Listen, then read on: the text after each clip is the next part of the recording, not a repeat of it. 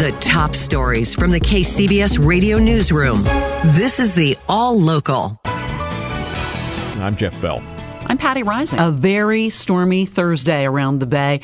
KCBS's Jim Taylor, the storm desk. Jim? There may not be a lot of rain by Sunday, which may not affect the game that might get played that, that day. is the important thing, isn't it? Exactly right. A wild one today, though, around the bay. Wet and windy, hard rain a falling around the Bay Area, north to south, and uh, maybe not epic, but interesting variety today. National Weather Service meteorologist Roger Goff. We did have a pretty strong cold front move through the region, and it definitely uh, brought some widespread heavy rainfall, snow in the higher elevations, as well as some uh, a little bit stronger storms that produce widespread hail. Yeah, we had hail and snow and flooding and reports of lightning on the peninsula as well. Here. Yeah, that's correct. Uh, we we have reports of lightning uh, just off the San Francisco coast, as well as the Santa Cruz Mountains. Some impromptu sledding might not be out of the question at some of the Bay Area's higher elevations. There's snow on Mount Diablo and in the Santa Cruz Mountains. But if you're thinking of Tahoe, blizzard conditions at the Donner Summit right now, all eastbound traffic is being allowed to go after being stopped at Colfax for a couple of hours. Still a long ways from the summit, though. Jim Taylor, KCBS. Thank you, Jim. A new proposal that would allow state regulators to levy hourly fines on California's big utilities for cutting power during high fire danger has cleared its first test in the state's legislature.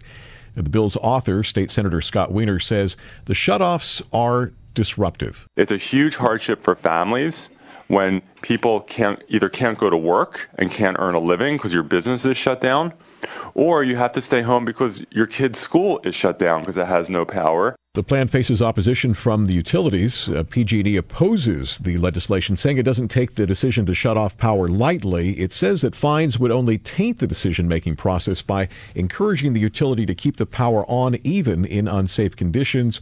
The plan could make it to the floor vote uh, by the end of the month. As the debate over how to lower health care costs continues, a new study finds a consensus that a single payer system would result in savings. KCBS's Kim Foster has the story. It's often called Medicare for all, and a new study says this single payer healthcare system will save money over time and likely even during the first year, according to a review of 22 national and state single payer proposals made over the last 30 years. Dr. James G. Kahn, professor at UCSF and senior lead author of the study. With single payer, you do see some increased costs because people have better insurance and so they use more care. But that's counteracted by huge savings in paperwork. You also save a lot by getting better prices on drugs. Medicare for All has generated discussion in the seven Democratic presidential debates so far. Candidates Bernie Sanders and Elizabeth Warren both support Medicare for All proposals, while some other candidates favor building on the Affordable Care Act. The main criticism of single payer health care by many Republicans has been that Medicare for All is just very expensive for the federal government. Kim Foster, KCBS. A federal judge today granted a preliminary injunction to temporarily stop enforcement of the state's new gig work law, AB 5, against truckers. The Chronicle reports it means the state cannot pursue the trucking industry until a court case is settled over a 2018 California Supreme Court decision that AB 5 codifies. codifies. Uh, truck drivers are passionate about the issue of whether they should become employees, as could be mandated by AB 5 or remain independent contractors. Hayward police are asking for more help in solving the disappearance of a teenager who went missing 49 years ago.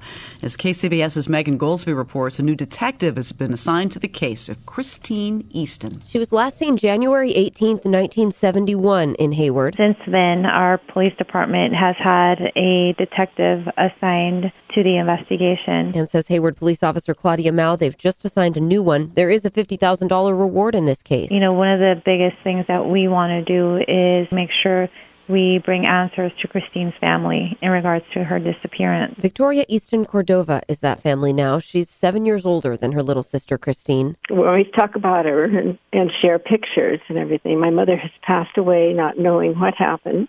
It really aged her tremendously. She says 49 years ago, they didn't get the police help they wanted up front because the department thought Christine was a runaway. Now the department says they do believe it was foul play. If anybody has a thought, I don't care how minute or foolish it may seem, but to please call and just express that. And it just might be the one little clue or piece of information that we need. Megan Goldsby, KCBS. Governor Newsom wrapped up a week long homelessness tour today in Oakland, offering some solutions. KCBS's Margie Schaefer reports Oakland is accepting some refurbished FEMA trailers that will be used to shelter people experiencing homelessness. Governor Newsom recently signed an executive order for 100 FEMA trailers to be used to house the homeless. Oakland Mayor Libby Schaaf, who also sits on the Homelessness Council, says she asked nicely. The city of Oakland is accepting 15 trailers from the state of California.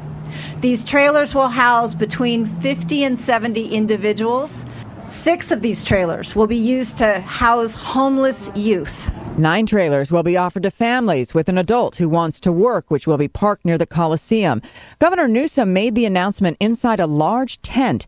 Dozens of these tents will be deployed across six areas of the state. These will be triage centers, also temporary shelters, but triage to begin to bring medical units and to bring our strike teams from the state of California to help complement and support the cities and the counties. The governor also committing to boosting Medi-Cal funding. In Oakland, Margie Schaefer, KCBS. Subscribe to the All Local wherever you get your podcasts and stream us on your smart speaker 24 7 by saying Play KCBS Radio.